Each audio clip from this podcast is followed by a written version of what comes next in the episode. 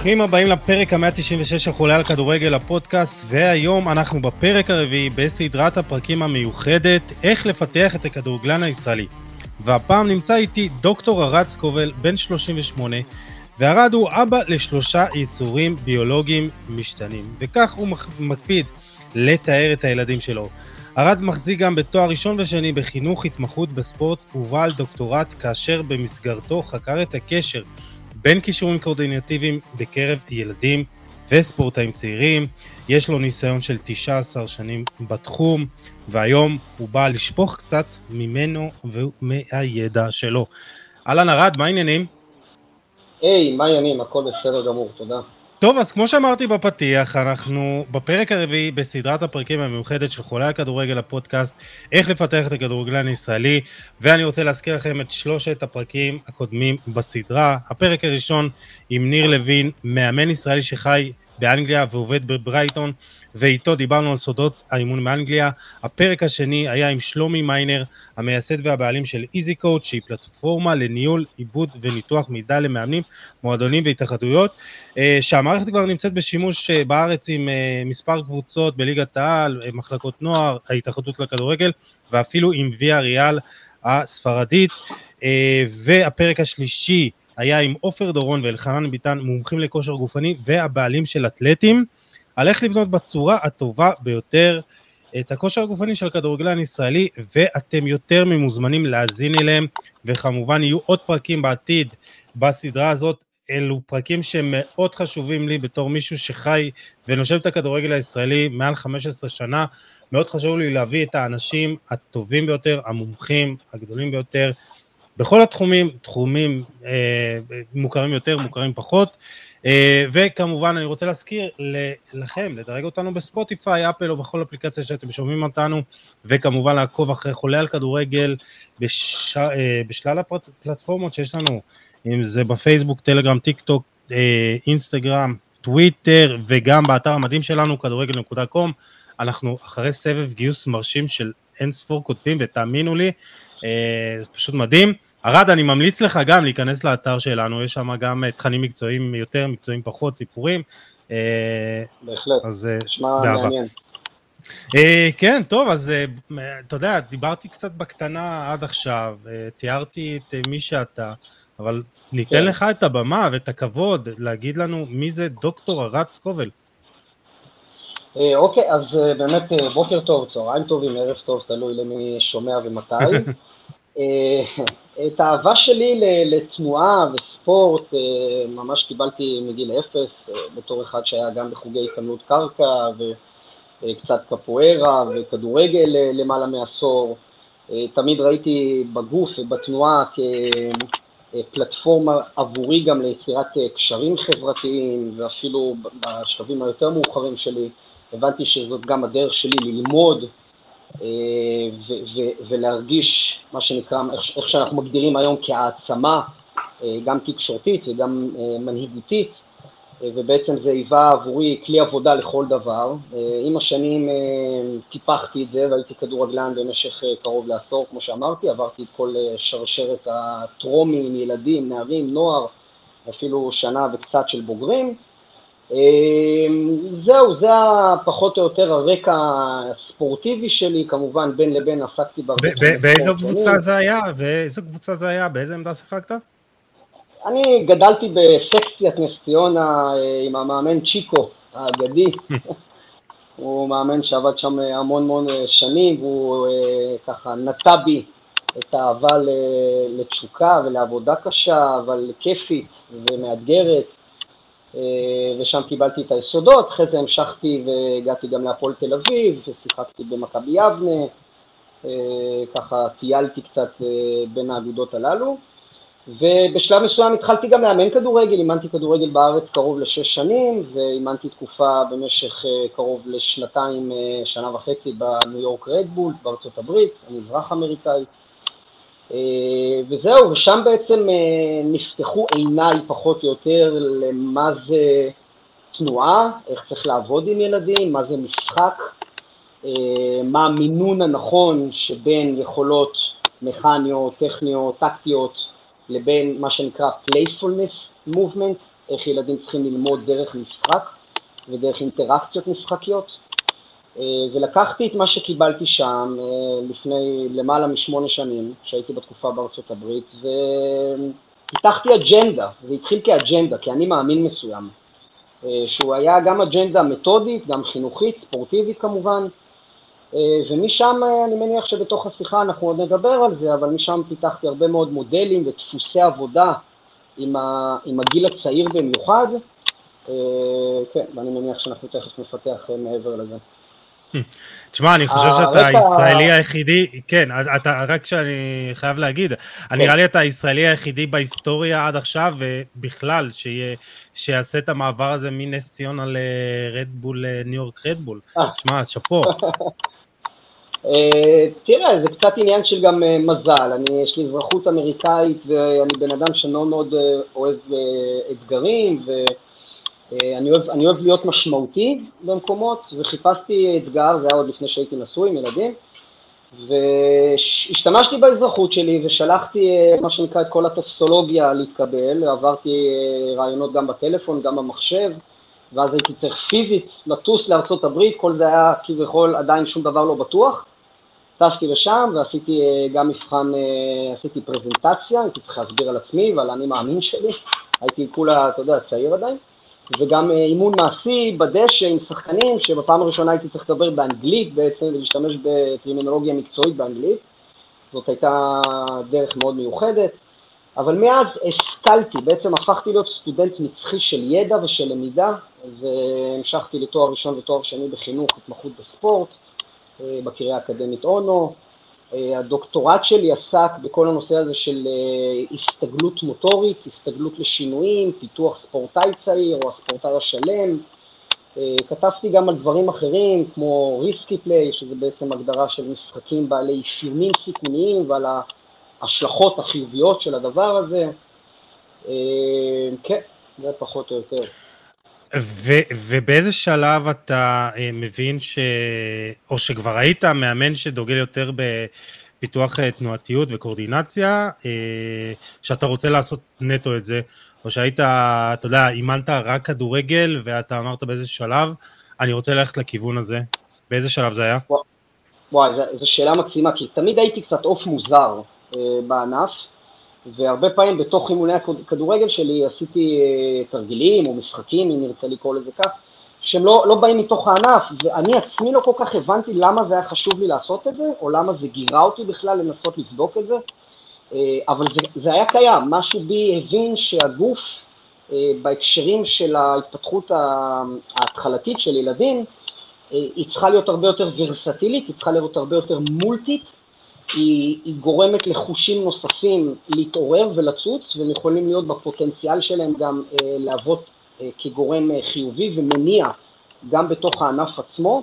אחד הסממנים באמת אה, ש, שקלטתי וראיתי שאני עושה קצת דברים שונים, זה בעצם אה, השתמשתי גם בפלטפורמות הסביבתיות שהיו, שמחוץ לפעמים למגרש הכדורגל, כדי לקדם יכולות. אז... אה, באחת הקבוצות שאימנתי, אז היו, היו לנו גם אפשרויות לצאת מחוץ למגרש, לגני שעשועים וחורשות טבע, ופשוט הייתי לוקח בהם את השחקנים, לוקח את השחקנים לשם, ומבקש מהם שם, במקום במגרש הכדורגל, לכדרר את הכדור ולעשות סוג של התחלת חימום לאימון, היינו הולכים לחורשה, ובו הם היו צריכים לכדרר או להתמסר, אבל בתוך השטח היו בורות, והיו צטרובלים, והיו סלעים, והיו ענפים, שבעצם שיבשו ל, לילדים, לשחקנים, את היכולת להתמסר בצורה אלגנטית, בצורה חלקה, בצורה פשוטה, והם היו צריכים להיות אדפטיביים לדבר הזה, בין אם זה לזוז לאזורים מסוימים, בין אם זה להקפיץ את הכדור בצורה מסוימת, או למסור בצורה מסוימת, או להשתמש בביסות כוח מסוים. אז זאת באמת דוגמית מינורית, כמובן שרוב הדברים היו בתוך מגרש הכדורגל, שהשתמשתי בכדורים שהם לא כדורי כדורגל, והרבה מהאימונים היו בכלל אימונים יחפים, okay. ללא נעלי כדורגל, ו... ראיתי פשוט בהזדמנות לזוז ולנוע בצורה אחרת, גם אם הם באו למגרש הכדורגל וגם אם הם קוראים לעצמם שחקני כדורגל, הבנתי כבר אז, למעלה מעשור, שהיכולת שלהם להיכנס לתוך תבנית איכותית ולהיות אדפטיביים לשינויים בתוך המגרש, בתוך המשחק, היא צריכה לבוא ממקום של אימון קצת אחר, של חשיבה קצת שונה כלפי איך ילדים צריכים לזוז. אוקיי. Okay. אני חושב שאנחנו צריכים לחזור לבסיס, אתה יודע, בכל זאת אנחנו מדברים על ילדים ובני נוער, ועל תנועה, ואני חושב שכדאי להסביר מה זה בכלל קורדינציה ותנועתיות, למה היא חשובה בכלל להתפתחות תקינה של ילדים ולתנועה, וגם מה הקשר שלה לכדורגל. לגמרי. אז תראה, כשאנחנו מדברים על קורדינציה, אנחנו בעצם מדברים, המשמעות הבסיסית שלה זה תיאום. אם אנחנו נלך להמשגה יותר מדעית, אנחנו נדבר בעצם על החיבור של עצב ושריר, וקורדינציה מנסה ליצור סדר פעולות מסוים. זאת אומרת, אתה בתור ספורטאי, ילד צריך להבין מה סדר הפעולות, שאתה מציב לעצמך כמטרה, או שאתה צריך להבין את סדר הפעולות, כדי להיות מסוגל לעשות את התנועה, או את הביצוע, או את הכדרור, או את המסירה, או את התפיסה, בצורה כזאת שמסונכרנת לביצוע עצמו. לדוגמה, כתרגיל מאוד מאוד בסיסי, להבין מה הקורדינציה ומה המשמעויות שלה, אני אקח ילד לצורך העניין ואני אעמיד אותו מול קיר, אוקיי? זה יכול להיות אגב גם עם רגל וגם עם יד, ואני אבקש ממנו לזרוק את הכדור כל פעם על הקיר, ובכל פעם שהוא זורק והוא מצליח אה, לתפוס את הכדור חזרה, או, או אה, אה, להשתלט על הכדור, הוא לוקח צעד אחורה. וככה הוא ממשיך את המשחק הזה עד למצב שכבר הכדור לא בשליטה שלו. אז פה המרכיב של גם האוריינטציה וגם הוויסות כוח בא לידי ביטוי, והוא צריך להבין שבכל זריקה של הכדור על הקיר או בכל ביתה, הוא צריך להגיב טיפה שונה גם עם הגוף אל מול הכדור, אל מול סביבה שהיא משתנה. הבעיה שלנו היום עם הגילאים המאוד צעירים, כשאני מדבר צעירים, מדבר על גילאי ארבע, חמש, שש, שבע, זה שכל המוטוריקה הגסה, כל חגורת הכתפיים, כל הרוטציות של האגן, כל המניפולציות עם כפות הידיים והרגליים, כל הנושא של האוריינטציה המרחבית, של חושים חדים, הם, הם בירידה, הם חלשים, הם לא מספיק איכותיים, יש לזה הרבה מאוד סיבות, ואז אנחנו פוגשים את הילדים הללו בתוך ה... בתי ספר לכדורגל או בתוך הקבוצות, ואנחנו דורשים מהם למעשה יכולות מאוד מאוד ספציפיות לענף הכדורגל, אבל בעצם זה לא כדורגל.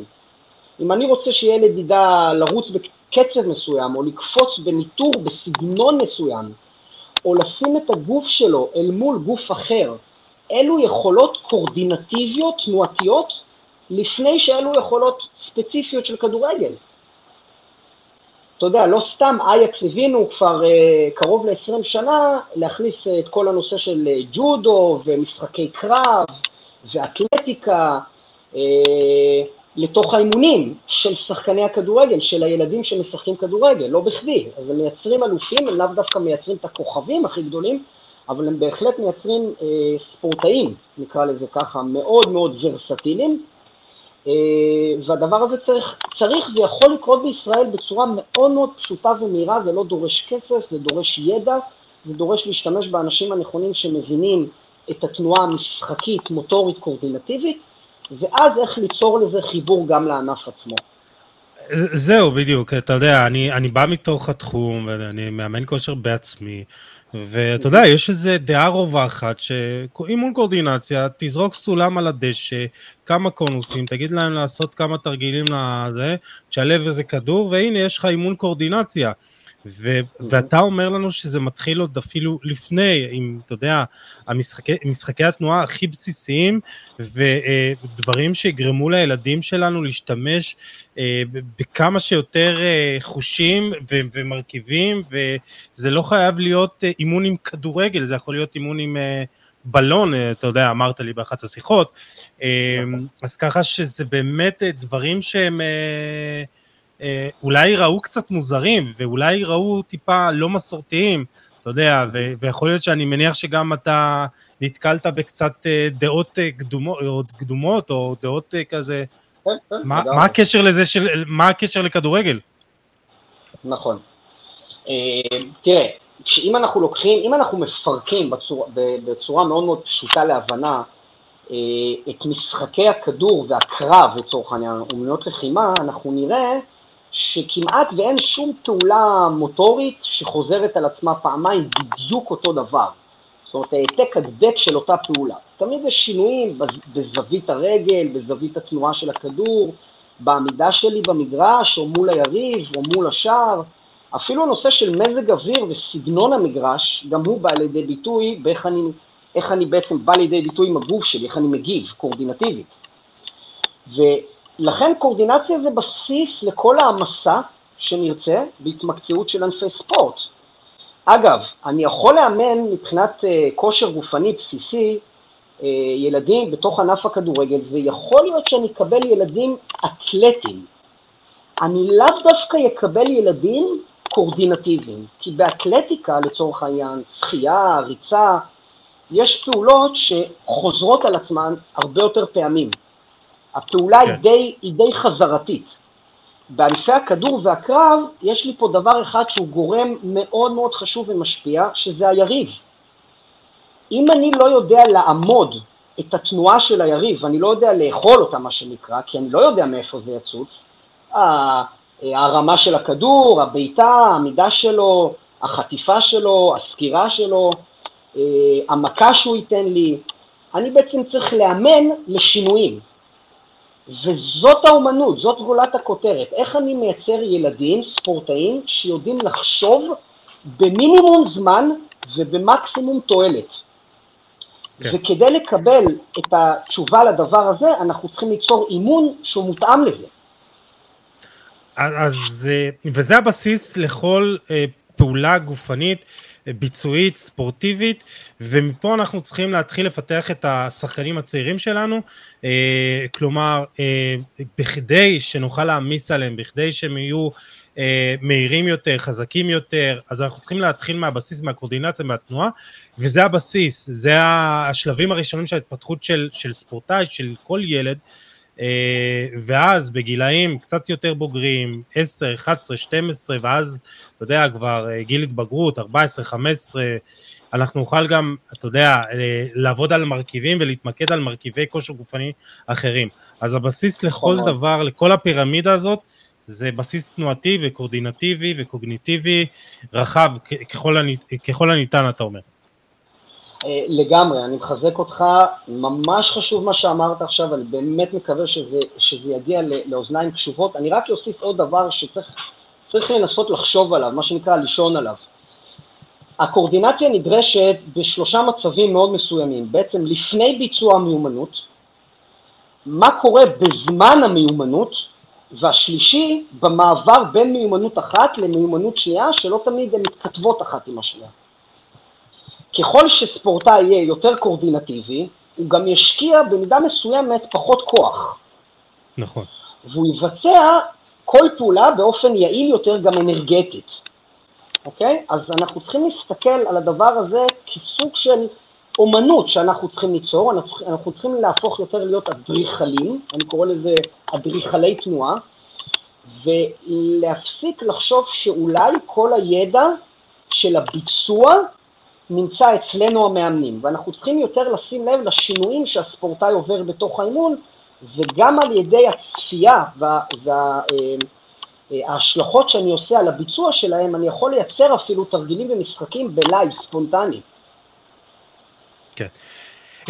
תראה, זה מתקשר למציאות שלנו כיום, אנחנו מקליטים את הפרק הזה בבוקר צהרי, המשחק של נבחרת, הנבחרת הצעירה שלנו, בחצי גמר אליפות אירופה לנבחרות צעירות מול אנגליה, ואנחנו חיים, ב, אנחנו באיזה שנה מהסרטים, שזה התחיל בשנה שעברה עם המקום השני של נבחרת הנוער באליפות אירופה, וזה, אתה יודע, ממשיך ככה גם עם קמפיין של מכבי חיפה ומנור סולומון בפרמייר ליג, אני אוהב להכניס את זה, כי זה, אתה יודע, אנחנו נמצאים באיזו תקופת זוהר כזאת, אבל זה בעיקר בנבחרות שלנו והנבחרות הצעירות, ראינו את נבחרת הנוער ממשיכה את ההישגים שלה במונדיאלית או במקום שלישי, ועכשיו אנחנו בחצי גמר יורו של נבחרות, עד גיל עשרים ואחת זה משהו שלא היה, אתה יודע, ever, וזה מתקשר למה ש...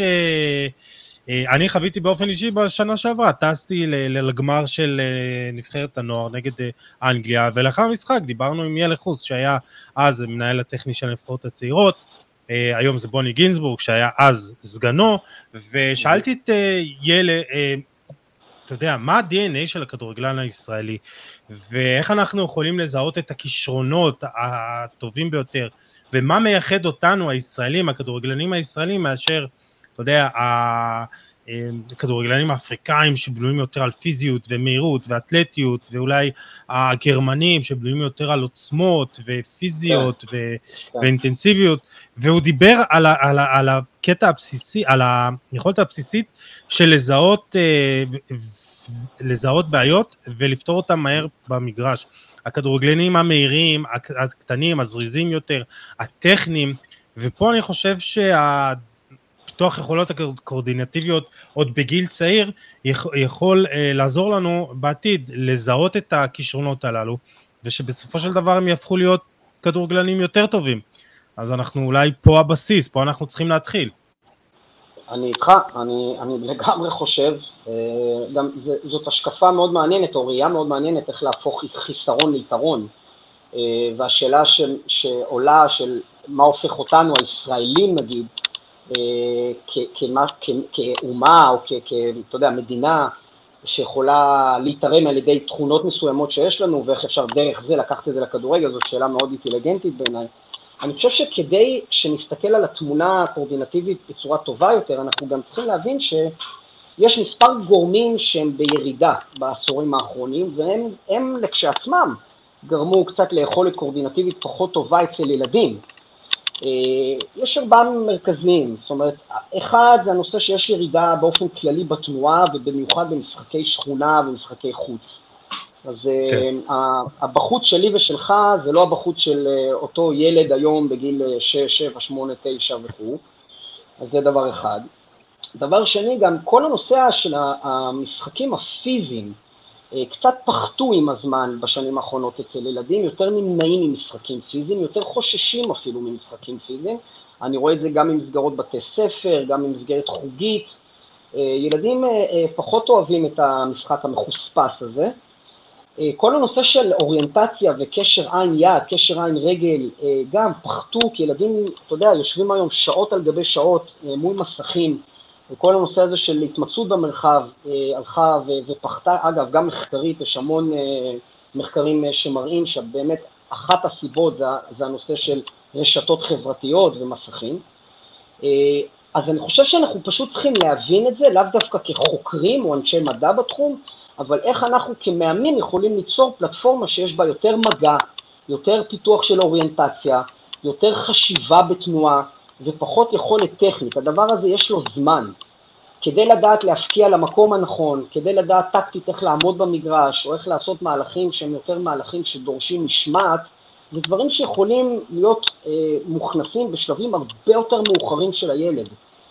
אה, ובעיניי אפשר לעשות את זה רק אם אנחנו מחליטים, קודם כל, שהטווח גילאים של הצעירים, צורך העניין שש עשר או חמש עשר, הוא נועד באמת לפתח את הילד החושב, את הספורטאי החושב, שנהנה מתנועה ורסטילית, גם אם הוא נמצא בתוך אוריינטציה של ענף מסוים, ושאנחנו מכשירים מאמנים, אתה יודע מה, לא צריך לבוא מאמן קורדינציה אפילו לטעמי, כן, כן. אבל לא חייב, יכול להיות אותו מאמן כדורגל שמקבל הכשרה מאוד מסוימת באיך לפתח משחקים קורדינטיביים, תנועה קורדינטיביים, קורדינטיבית, סליחה, לשחקנים שלו, שזה לא בהכרח מתקשר ישירות לכדורגל. עכשיו אתה רואה, הולך לאימון של מחלקת נוער, רואה קבוצת ילדים בני שמונה רצה מסביב למגרש, אתה מקבל התקף לב, לא? וואי, ממש, אני מחייך פה, אבל זה, זה, תשמע, זה, וזה קורה, זה, זה מה שעצוב, זה עדיין קורה, יוסי, גם הדקות ארוכות של מעברים בין סללומים שונים של קונוסים שהם בעצם אובייקטים נייחים ולא דינמיים, השחקן במגרש הוא לא באמת משתיל את עצמו בתוך האדמה ובוא תעבור אותי, כן. אני לא, אני לא נגד שימוש בקונוסים, השאלה לצורך מה אנחנו משמשים את הקונוס, אבל כן, תשמע, יש, יש כל כך הרבה דרכים אחרות לעורר ילדים, גם מבחינה רגשית, גם מבחינה חברתית, גם מבחינה קוגניטיבית ומוטורית, והשיטות הללו של להריץ ילדים, או להשתמש בקונוסים לדקות ארוכות בתוך, בתור מעברים שונים, זה לא נכון, אני לא מנסה לשלול מאמנים אחרים, אני חושב שיש מאמנים מצוינים בישראל, אני פשוט חושב שאנחנו לא מספיק חשופים למתודות ולשיטות שהן בינלאומיות היום, שחבל שאנחנו לא שם, כי בקלות אנחנו יכולים לייצר ספורטאים הרבה יותר מוצלחים דרך זה.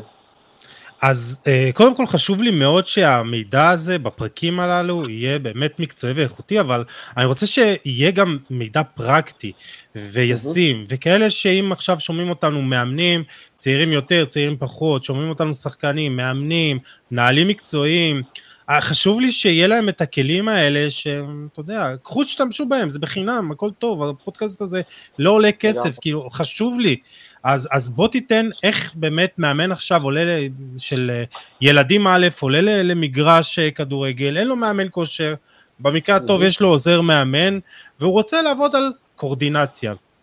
מה, מה הוא יכול לעשות? אז תראה, זה לא פשוט אה, ככה לנסות לפרק אה, מערך קורדינטיבי שלם, אבל אפשר לתת טיפים שמתקשרים לאיך אפשר לייצר קצת יותר קורדינציה בתוך האימון. דבר ראשון, להפסיק לחשוב שמשוכות או סולם קורדינציה זה בעצם האימון הקורדינטיבי הנכון בגיל הצעיר, זה לא. זה יכול לשפר מרכיבים מסוימים אולי שאנחנו צריכים, אבל זה לא ישפר את הילד החושב.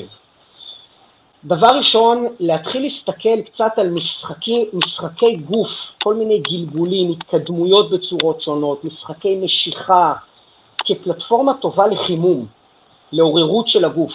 אז זה דבר אחד שאפשר לנסות להשתמש בזה, כמובן ווקלית זה קצת קשה לי לנסות ממש לפרק את התרגילים, אבל כל המשחקי משיכות, בין אם זה על הגב, על הבטן, צורות שונות של התקדמויות, עם כדור, בלי כדור, אלו דברים שהם באמת must ואפשר להכניס אותם בקלות ובפשטות.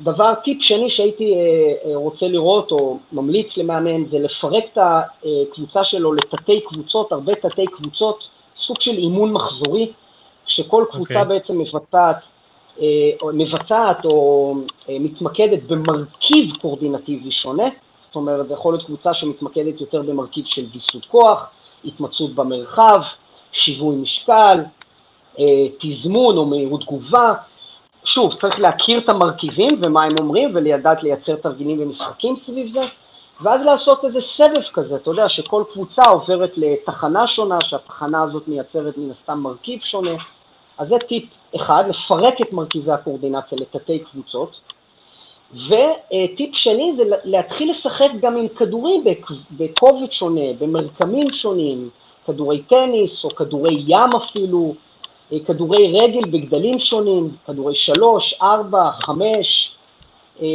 ולהתחיל לראות איך אני מסתכל על הציוד שלי כמקום שבו החניך שלי או הספורטאי שלי לומד בצורה שונה. מספיק שאני מנסה עכשיו להפקיע עם כדור ים לשער, זה שונה מאשר לשחק עם כדור רגל. אז, אז, זה, לא חייב, אז זה לא חייב להיות אה, אימון קורדינציה עם מאפיינים של כדורגל, עם ביתה, עם כדור רגל לשער קטן למשל, זה יכול להיות כל דבר אחר שהזכרת, כלומר, זה לא חייב להיות קשור ישירות לכדורגל. יפה, זאת, זאת סוגיה מאוד מעניינת ושאלה מצוינת.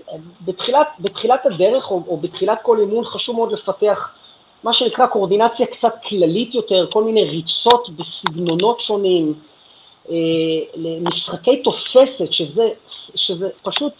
אני ממליץ בחום לכל מאמן שעובד עם ספורטאים שיש בהם, שצריכים להיות אדפטיביים לשינוי כיוון, לשינוי תנועה, לפתח המון המון משחקי תופסת שונים, עם כדור, בלי כדור, ההמלצה היא להשתמש כמה שיותר עם כדור, כי עוד פעם, אני מחבר את זה לתוך ענף הכדורגל, אבל אני לוקח את זה במקום יותר משחק. זה יכול להיות משחקי כדור שבהם אני צריך לחטוף כדורים, או לברוח מיריב עם כדור, זה יכול להיות משחקי תופסת שכל קבוצה, נגיד אני מפרק את זה לתתי קבוצות של משחקי תופסת, כל קבוצה צריכה לרוץ ו- ולהתאפס עם כדור שונה, קבוצת כדורי כן. טניס מול קבוצת כדורי ים, מול קבוצת כדורי רגל, אני יכול לשים מכשולים בדרך במשחק, הכ- במשחק התופסת, ולנסות להימנע גם מלהתאפס וגם לא, ולא להפיל דברים, או לא לגעת בדברים, זאת אומרת שאפשר לפתח קורדינציה שהיא נותנת הרבה יותר, נקרא לזה ביצועים כלליים על התנועה של הילד, ואפשר לחבר את זה לתוך הענף, ולחבר את ענף הכדורגל לתוך משחקי הקורדינציה השונים. זה בהחלט יכול להיות משהו אינטגרטיבי. אנחנו מדברים על, אתה יודע, פיתוח ילדים ובני נוער, אבל גם חשוב לי לדעת אם יש, א', הבדלים בגילאים השונים, כלומר, בין ילד חמש שמונה לבין ילד בין, או נער בין שש עשרה שבע עשרה לבין אימון בוגרים, כלומר, מה, מה ההבדלים באימוני הקורדינציה בגילאים השונים?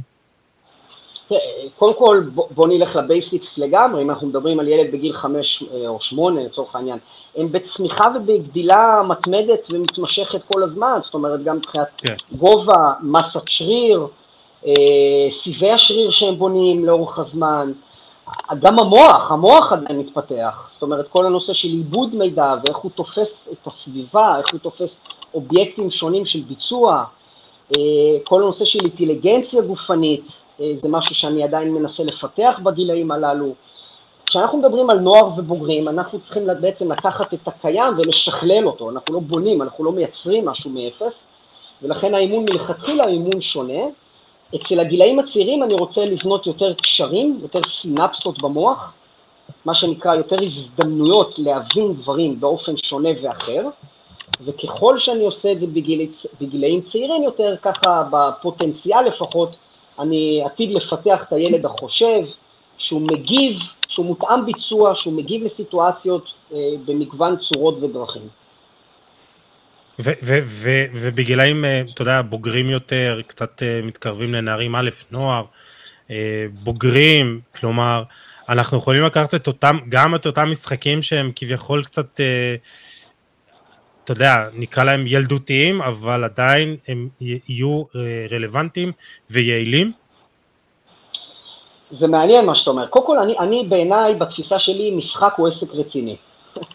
כל סוג של משחק הוא עסק רציני. אתה יושב עם מישהו משחק איתו שחמט, או לא משנה מה, או, או דמקה, או, או, לא, או דוקים.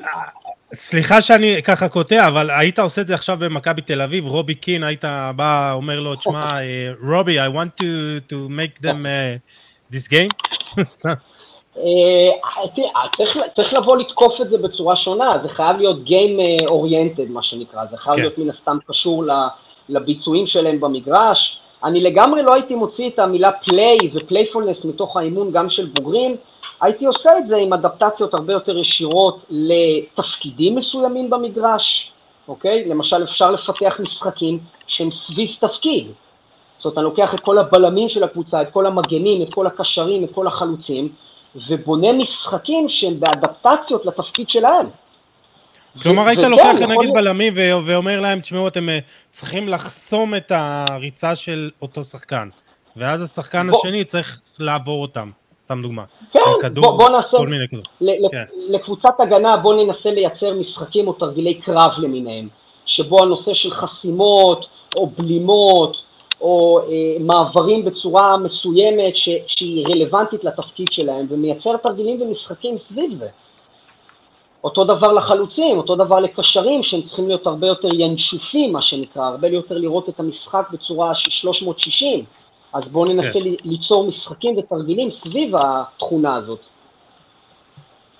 אה, אתה יודע, הזכרת את, את הינשופים, ואני, אתה יודע, ישר אה, הולך לשחקנים שכל הזמן הזיזו את הראש, כמו איזה, אתה יודע, איזה רדאר כזה.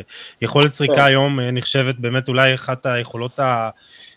החשובות ביותר לשחקנים, בעיקר זה מתקשר לשחקנים שמשחקים בקישור, ואולי השחקן שעשה את זה הכי טוב והכי בצורה מהירה זה צ'אבי, שיכולת השחקה שלו הייתה בין הכי משובחת, אבל גם שחקנים כמו ססק פאברגז שפרש השבוע,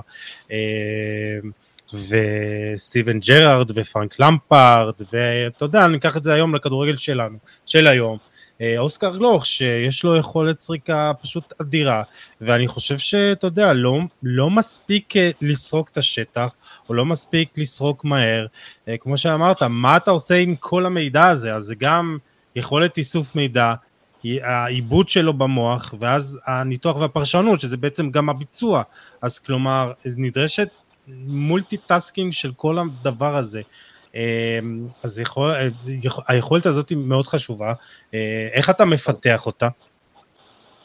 תראה, באופן כללי, אם המאמן יוצר תנועתיות מאוד גמישה, גם מבחינת היכולת הפיזיולוגית של הילד וגם מבחינת היכולת המחשבתית שלו בתוך הגוף, אז הספורטאי לומד ליצור סדר פעולות עם הגפיים שלו, עם השליטה שלו, זאת אומרת יד ימין, יד שמאל, נושא של חגורת, ה...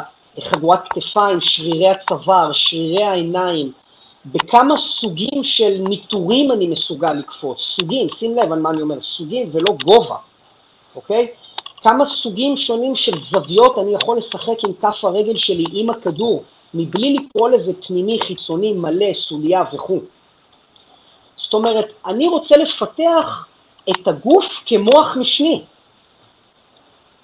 אני רוצה שהגוף יהפוך להיות זיקית שהיא משתנה בהתאם למה שנדרש במגרש. זה משהו שצריך ללמד אותו, זה משהו שצריך לפתח אותו. זה לא, אני לא יכול לזרוק לילד במגרש, תתחיל לחשוב, או למה אתה לא חושב. אוקיי? הדברים הללו דורשים אימונים מסוג מאוד מאוד מסוים. היכולת של צ'אבי להסתכל ככה, זה כי הוא גדל באקדמיה שאומרת, תקשיבו, זה בושה לאבד כדור. כן. כן? זה בושה, אסור לכם לאבד כדור, זאת אומרת, הכדור הוא טהור.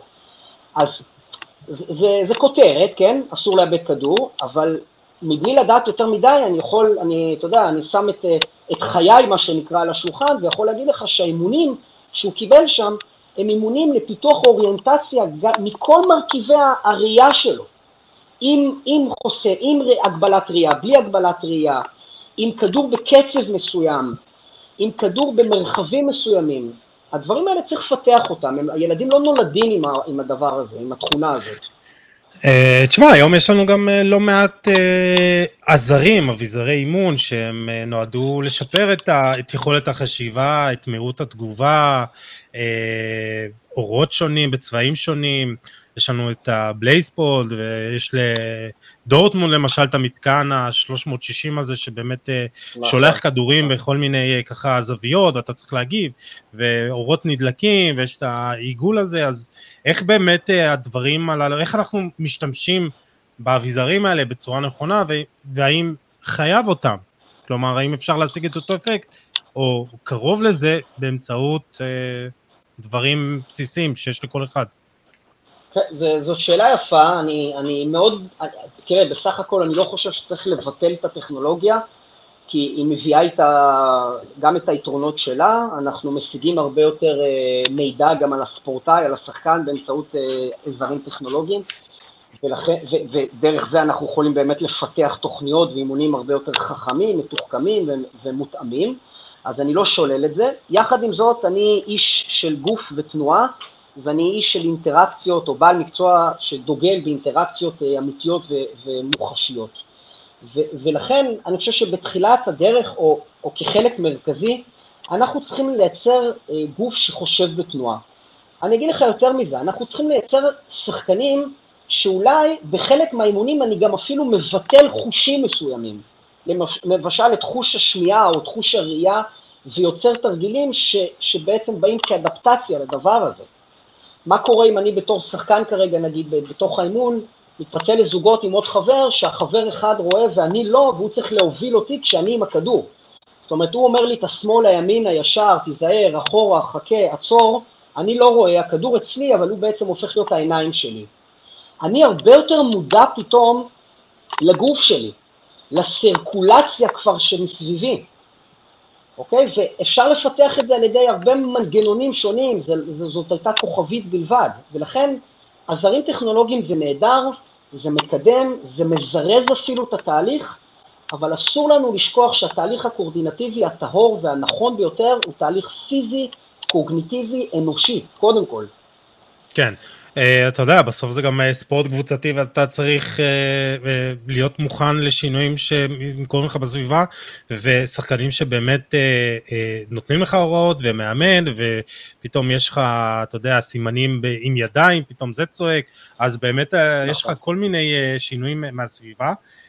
אני רוצה לקחת אותך לשיטה שפיתחת, ארד, שנקראת ספידית, שבגדול היא שיטת חינוך לשיפור יכולות פיזיות וקוגניטיביות, שבאות לידי ביטוי במשחקי קורדינציה, ותנועה, וזה בעצם גם די כל מה שדיברנו עכשיו, זאת אומרת, לגמרי. אתה מפתח את היכולות הקורדינטיביות, אתה מפתח מהירות, צריזות, דרך המשחקים הללו, ובעצם, אתה יודע, אנחנו, כמו שאמרתי לך מקודם, זה לא צרוק סולם על הדשא ותעשה כמה קורדינט, כמה תרגילים, והנה, זה האימון. נכון, נכון, נכון.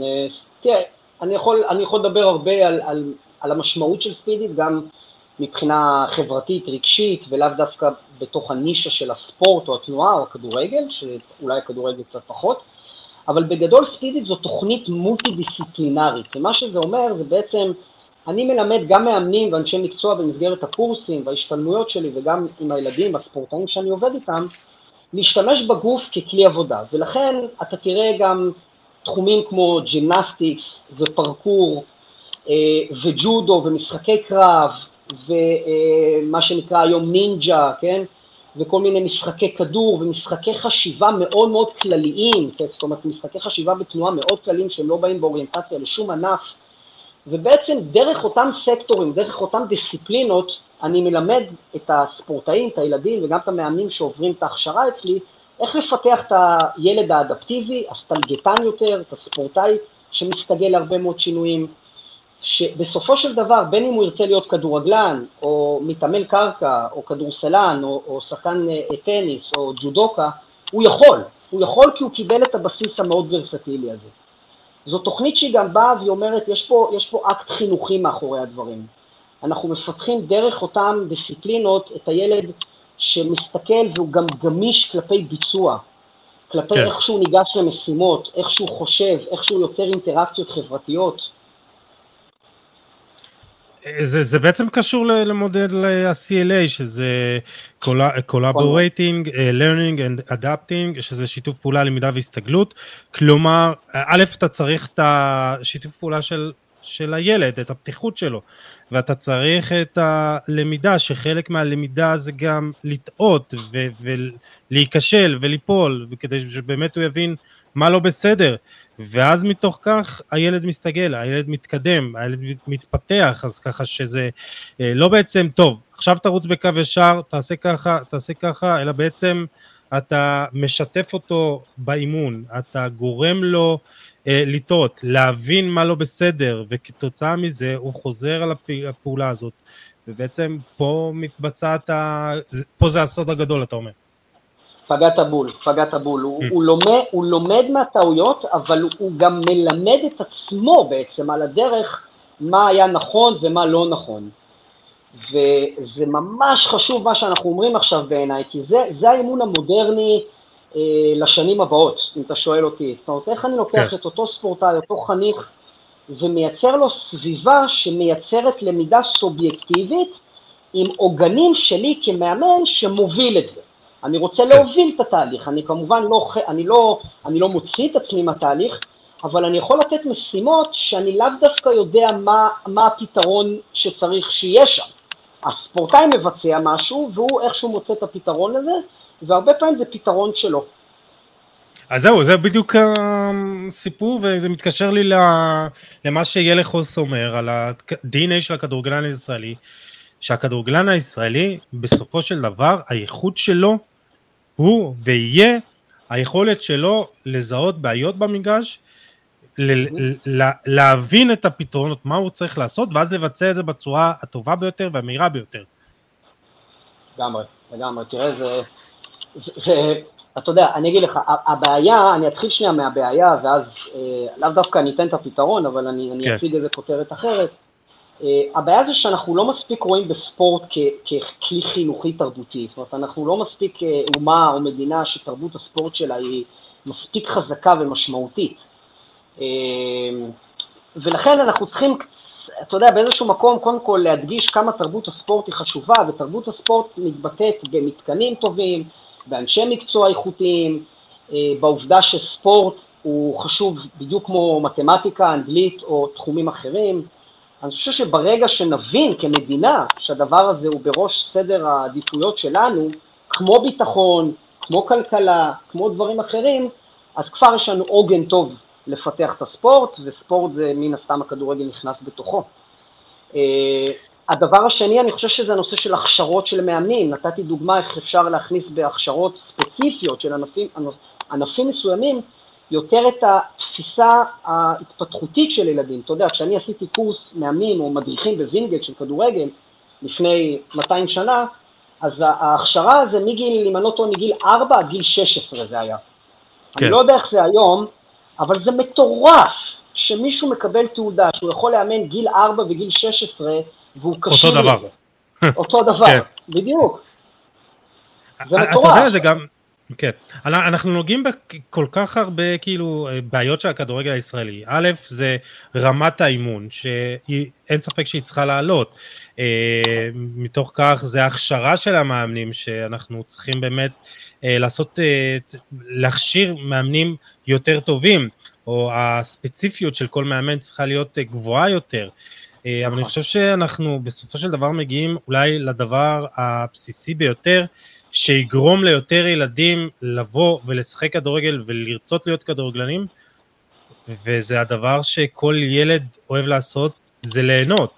בסופו של דבר, האימון הכדורגל או משחק הכדורגל בגילאים הנמוכים וקטנים צריך להיות הנאה, וברגע שאתה גורם לילד ליהנות בדבר הזה, הוא ירצה, וברגע שזה יקרה יותר ילדים יבואו, והמאגר השחקנים שלנו יהיה יותר טוב, ומפה אתה, אתה יודע, אתה, יש לך הרבה יותר שחקנים, לבחור מהם את השחקנים הטובים ביותר, אתה מכשיר אותם, אז אתה יודע, ברגע שאתה עושה את המשחק הזה הרבה יותר מענה, אז uh, נראה לי, מפה, מפה אנחנו צריכים להתחיל, כאילו, אם אתה יודע, הדבר הכי בסיסי לשיפור הכדורגל הישראלי, זה לעשות אותו יותר מענה, לא?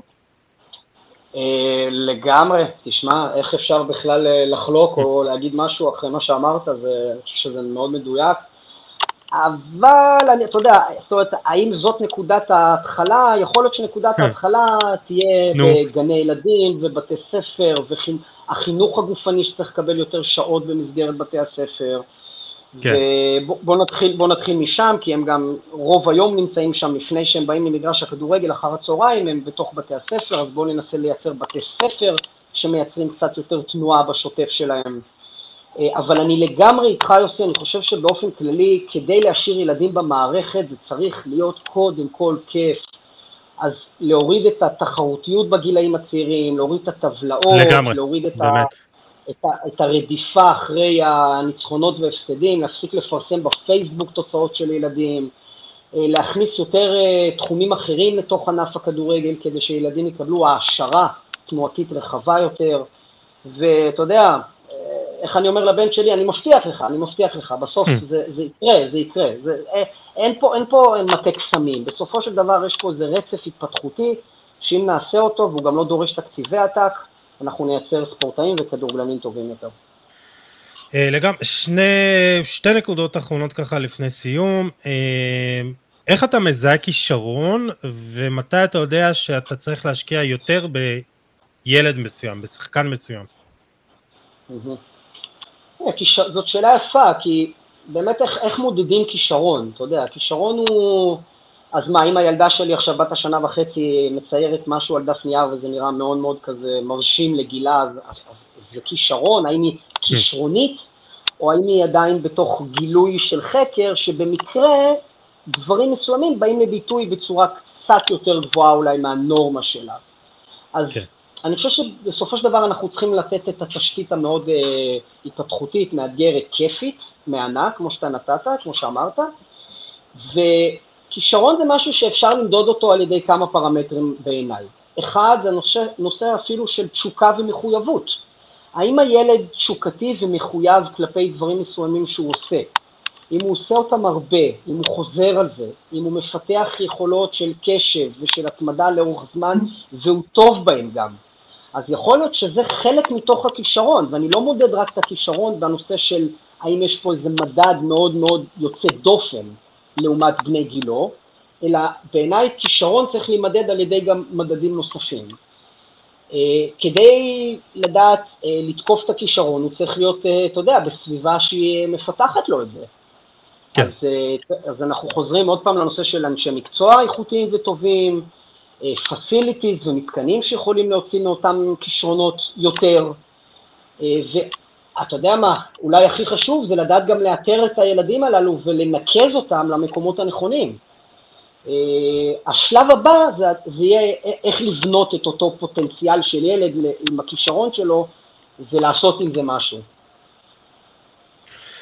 טוב, נקווה שפה נכנסת גם ההתאחדות לכדורגל, וגם פה אחד השינויים זה באמת מרכזי הפיתוח שיש במרכז ברחבי הארץ, והאקדמיה שנמצאת בהתאחדות, ויש פה איזה שינוי מבורך. אני חושב שזה גם צריך לבוא מצד המועדונים עצמם, ובאמת לפתח אקדמיות שיקראו אקדמיות כי הן אקדמיות באמת, ולא, אתה יודע, ייתנו אותם תפת הרחבה. דבר אחרון, כמו שאמרתי, חשוב לי הפרקטיות, אז אם יש לך איזה עוד טיפים שאתה יכול לתת לכל מי ששומע אותנו, מה טיפ הזהב? סתם. מה אתה יכול לתת להם שיעזור להם בעתיד? אני, אני רק אגיד משפט נוסף על הנושא הזה של בעצם גילוי כישרון. אחד ה... אחד הדברים שאנחנו יכולים לזהות בהם ילדים כישרוניים, זה ההתמודדות מול לחצים שונים גם. אתה יודע, לחצים, אני לא מדבר על קהל, אני מדבר על לחצים של ביצוע, של מורכבות, לחצים של זמן ודיוק בכל מיני כן. מצבים. איך הוא מתמודד עם הדבר הזה, ואיך הוא מוצא מה שנקרא פתרונות יצירתיים. גם הדברים האלה אפשר ללמד אותם, אפשר לאמן אותם, אבל בדרך כלל אנחנו נראה ילדים כישרוניים, כילדים שיודעים, שאתה פתאום רואה איזה משהו שהוא יוצא דופן, אתה רואה איזה תנועה יוצא דופן, אתה רואה איזה ביצוע, איזה חשיבה יוצא דופן, אז זה ככה כמשהו נוסף שרציתי להגיד. הטיפים זה לכיוון של מאמנים, הורים, למי התכוונת יותר? תבחר אתה, מה חשוב לך להעביר הלאה? תראה, הכל חשוב, אני חושב ש... אם ניגע במשפט וחצי על כל אחד מה, מהשלושה, לגבי הורים זה פשוט באמת, תנו לילדים לשחק, תנו לילדים להתפתח, תנו לילדים לגדול, תנו לילדים להיחשף, באופן מקצועי יותר, כן הייתי ממליץ להורים, גם אם, גם אם יש דחיפה לענף מסוים, אז לשלב עם זה ענפים נוספים, כן. זה סופר ו- חשוב. ו- והעולם לא מסוכן יותר מבעבר. לחלוטין, יוסי, הערה חשובה, העולם לא מסוכן כן. יותר מבעבר, יש... תשמע, יש יותר מודעות, דיברנו על זה, יש יותר מודעות, יש את הרשתות החברתיות וכל מה שכותבים ב, אתה יודע, ברשתות ובאינטרנט, ואנחנו מפחדים לתת לילדים קצת להיחשף, אבל באמת לתת לילדים לשחק בחוץ, לתת להם להתפתח בעוד ענפי ספורט שונים, מעבר לענף שבין אם הילד משחק ומשתתף בו. כן. לאנשי המקצוע, אני חושב שזה די חוזר על מה שאמרנו, לנסות להסתכל על, על התפתחות ולאו דווקא על ענף. איך אני יכול לפתח את אותו ספורטאי שמשחק אצלי כדורגל, להיות ורסטילי, להיות מולטי, להיות שלוש מאות שישים, מה שנקרא, מבחינת היכולות שלו לתפקד. וכשאני מבין שזה חשוב, אז אוטומטית אני יושב בבית ומפתח אימונים בסגנון קצת שונה. אז זה הטיפ לגבי, לגבי מאמנים ואנשי מקצוע. ולשחקנים, הגורם השלישי אולי החשוב ביותר? תראה, כל הזמן לא להפסיק לרצות ללמוד, להיות סטודנטים נצחיים, אני קורא לזה של, של ידע, לרצות להבין יותר, אה, אה, לפקפק גם במאמנים, לשאול שאלות את המאמן, לא לקבל כמובן מאליו את ההערה של המאמן, בין אם זה בעין או באלף, אה, ולשאול סביב הדבר הזה שאלות, לנסות להציע אפילו פתרונות, אתה יודע, לצערי אין הרבה מאמנים שקשובים לדבר הזה, אבל בעיניי ספורטאי שמפקפק בהערות שלי, אני נותן לו חיבוק במקום, כי זה ספורטאי שאני יודע שהוא צמא לחדשנות עם עצמו כל הזמן, הוא רוצה להיות הגרסה הטובה ביותר שלו עם עצמו, ולכן לעודד ספורטאים, שהספורטאים עצמם יעודדו את עצמם, לשאול שאלות, לפקפק בהערות, ולנסות להיות כל הזמן ככה סביב ה... אני חושב שאני יודע, אני בטוח שאני יודע, או שאני עדיין לא יודע. לחקור, זה הדבר הכי חשוב. לחקור, לגמרי. טוב, אני חושב שדיברנו על הכל, ואתה יודע, תמיד אני מסיים פרקים ואומר, שיט, איך לא דיברתי על זה? אז הנה, אני נותן לך עכשיו את הצ'אנס, יש לך חצי דקה לחשוב, מה לא אמרת שרצית להגיד, כי אם לא, אז אנחנו מסיימים.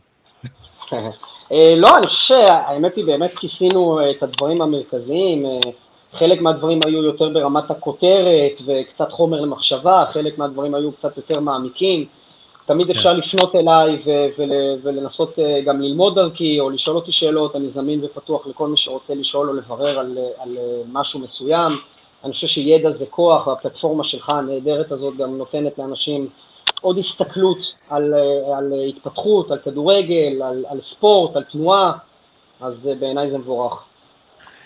קודם כל תודה רבה, כיף גדול גם לשמוע את הדברים הללו, אבל גם לדבר איתך. גילוי נאות, אנחנו חברים בפייסבוק, זה נראה לי חמש עשרה שנה, ותמיד באמת תודה, קופץ לי, וסוף סוף זכיתי לדבר איתך ולהכיר אותך גם באופן אישי, ואני מאוד שמח על כך. אני מאחל לך בהצלחה, ותזכרו, הבן אדם עבד בניו יורק רדבולס. אז שווה, שווה להקשיב ולשמוע ולקבל את הידע, ודוקטור ארד סקובל, תודה רבה, באמת נהניתי, היה מרתק, וכולם מוזמנים לעקוב אחריך ברשתות, באתר שלך, ובאמת גם, אם רוצים עוד ידע, אז כמובן לשאול, כמו שאמרת, ידע הוא כוח. ידע הוא כוח. אז תודה לך ארד, ותודה לכם מאזינים ומאזינות שהייתם איתנו, אתם מוזמנים לשתף, לתייג ולהאיר את עינינו כמו תמיד, אנחנו נפגש בפרק הבא עם עוד תוכן מעניין ואיכותי, תשמרו על עצמכם, יאללה, ביי.